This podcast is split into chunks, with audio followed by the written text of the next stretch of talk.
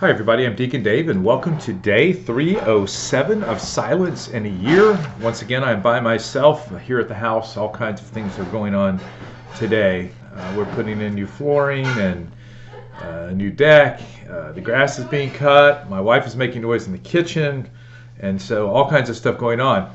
But Cardinal Sarah says uh, it's a really short paragraph today. He says the absence of God in modern societies has dug a pit of darkness and injustice.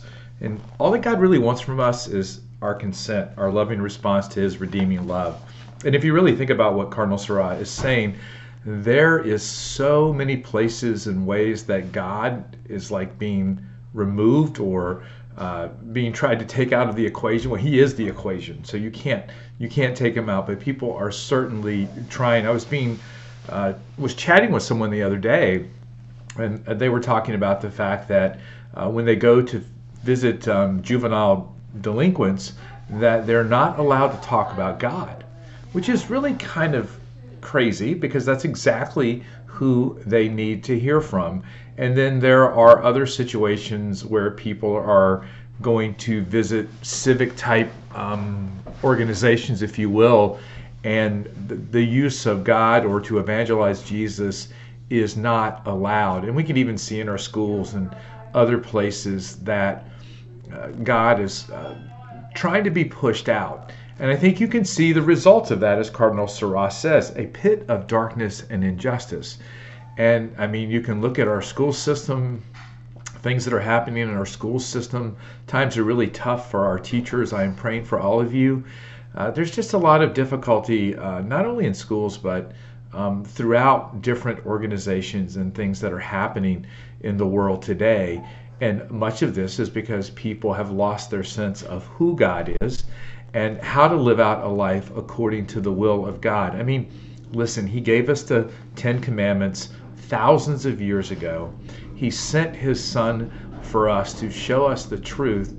And yet, in today's age, we find people wanting to do whatever they want to do living out a truth that's not the truth of Jesus Christ. And this, in and of itself, is a problem because we think that freedom is our ability to do what we want and that we are entitled to that. Well, the reality of it is, is our freedom is really doing what we ought to do, and that, that comes from St. John Paul II. And I think so often, I'm reading a, a, a book right now called The Ladder of Ascent by John Climacus from like the 600s. So, a desert father and it's really good stuff. He's talking to uh, men who are going into monastic life, but it really rings true for us today as well. And it, and it talks about all of the things, there's like 30 things that are required for you to ascend to greater holiness, um, including um, not having greed, uh, chastity, uh, purity, and not being gluttonous the list of things goes on and on that he covers in this book. And as you read it, you really get a sense of how important it is um, for us to pray, both with our mind, our will, but also with our body, okay, through fasting. And so th- this is like uh, we are a society, at least here in the United States, that has so much. And so often when we have so much, we can become entitled and uh, the only thing we're entitled to, well, is to be able to respond to God's love, which is exactly what He wants. This is what Cardinal Sarah is saying. So, right now, injustice is running rampant in the world.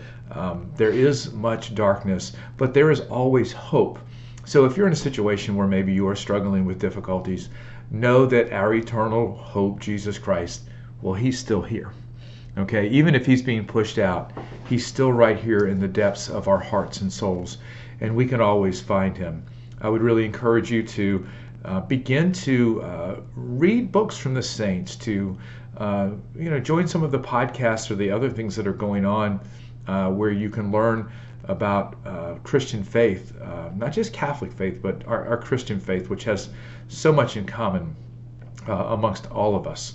And so take time to give God his due, to give him your first fruits of each and every day, to spend time with him in prayer, in reading, in solitude, in reflecting and listening to what he has to say to you. Well, that's it for this episode. May Almighty God bless you in the name of the Father, and of the Son, and of the Holy Spirit. Amen. See you.